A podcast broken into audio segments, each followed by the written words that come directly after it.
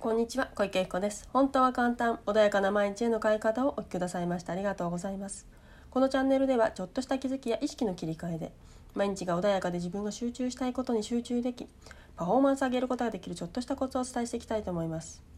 では本日は周りに振り回されない軸の作り方についてお話ししていきたいと思います。はい、ね、今ねコロナでまた第2波なんて言われていますけれどもね、ちょっと不安に駆られている方ももしかしたらいらっしゃるかもしれません。そうするとねついつい周りの情報だったりにね振り回されて自分自身を見失ってしまっている方もいるかもしれないですよね。でじゃあそんな時どうしたらいいのっていうことなんですけれどもまずですね周りに振り回されてる方よくねあのかまってちゃんとか周りにいませんか？で私もねか、ま、結構かまってちゃんだったりするんだけどでも同じかまってちゃんでもあの嫌われる方となんかいつもそれでもみんなと一緒にねワイワイ楽しくやってる方っていると思うんですよ。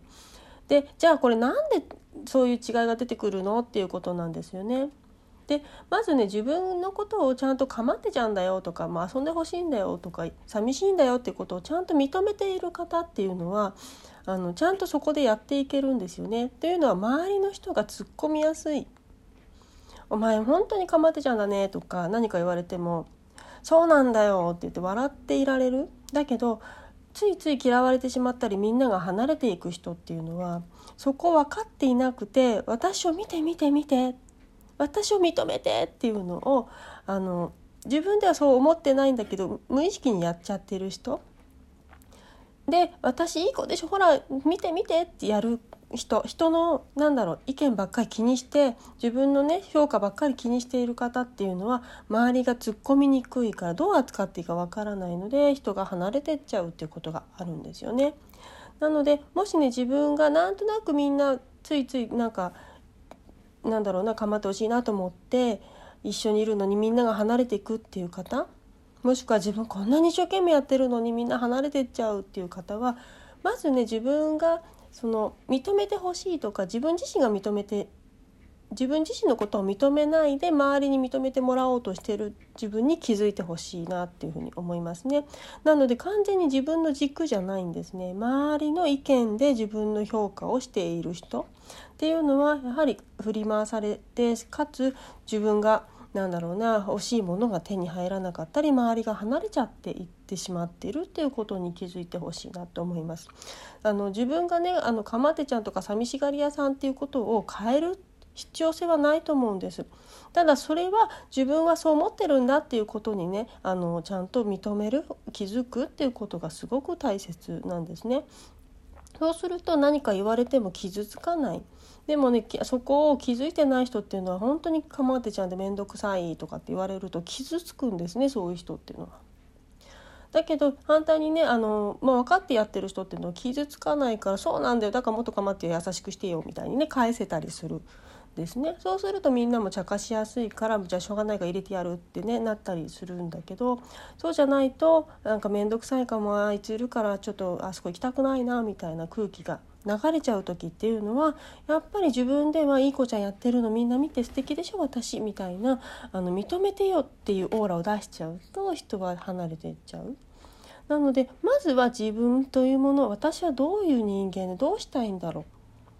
う。で寂しいこと構ってもら構ってほしいことあと、まあ、弱いこと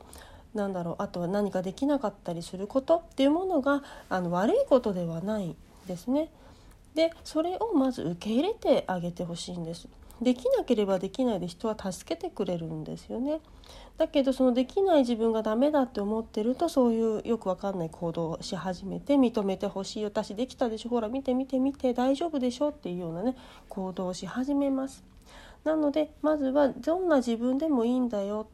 ね、あの本当に自分自身を認めてあげるっていうこといい自分を作り出すのではなくて今のありのままの自分をまずは認めてあげるということが本当の強さだったりするのでそうするとね自然にできない自分だけど何か武器を持とうって思ったり武器っていうのは例えばまあ認めた上で誰か助けてよっていうことによって仲間を作ったりとかあとは知恵をつけたりとかそういうふうなね行動にまた変わっていくんですね。だけどただ認めていないとないのにあるでしょっていうふりをしてしまうのでやっぱ人はね周りのなんだろう人は、ね、離れてってしまったりとかあいつは結局自分見てほしいだけでしょみたいになっちゃうのでなのでまず軸を作るっていうのは自分自身をちゃんと受け入れましょうよ。でそれを他人に言う必要性はないんですよね。だけど自分ではちゃんと知っておきましょう。自分であ私弱いなと思ったらそうだよね弱いよねっていうのを自分自身には嘘をつかないでほしいんですね。たとえね他の人にはついつい何か嘘ついちゃうことはあったとしてもまずは自分自身に嘘をつくのはやめましょうよっていうねことじゃないかなというふうに思いますね。それがね外側に無意識に現れてしまうので強気になってしまったりとかあのわざわざ虚勢を張ってしまったりとか強く見せようとしたりとかっていうねことになってそれってすごくねあからさああの周りはねある程度年齢重ねればそういう嘘嘘というかね見抜きますのでやっぱりそういうのはねあのなんだちゃんと自分自身と仲良くなっていただくといいんじゃないかなというふうに思います。そうするとね自然に自分の中で軸ができてきてこれはできるできないっていうねちゃんとなんだろう周りの評価とか周りがどう思うかとかね周りの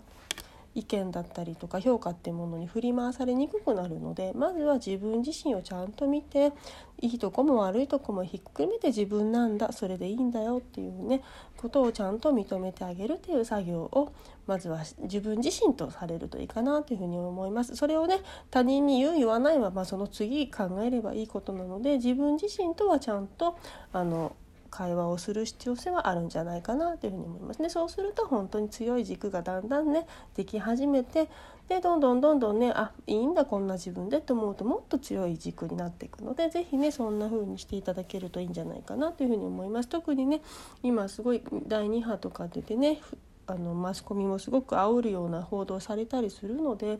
ついつい振り回されちゃう方は特にねまず自分はどうしたらいいんだろうって振り回されちゃうんだって思うんであれば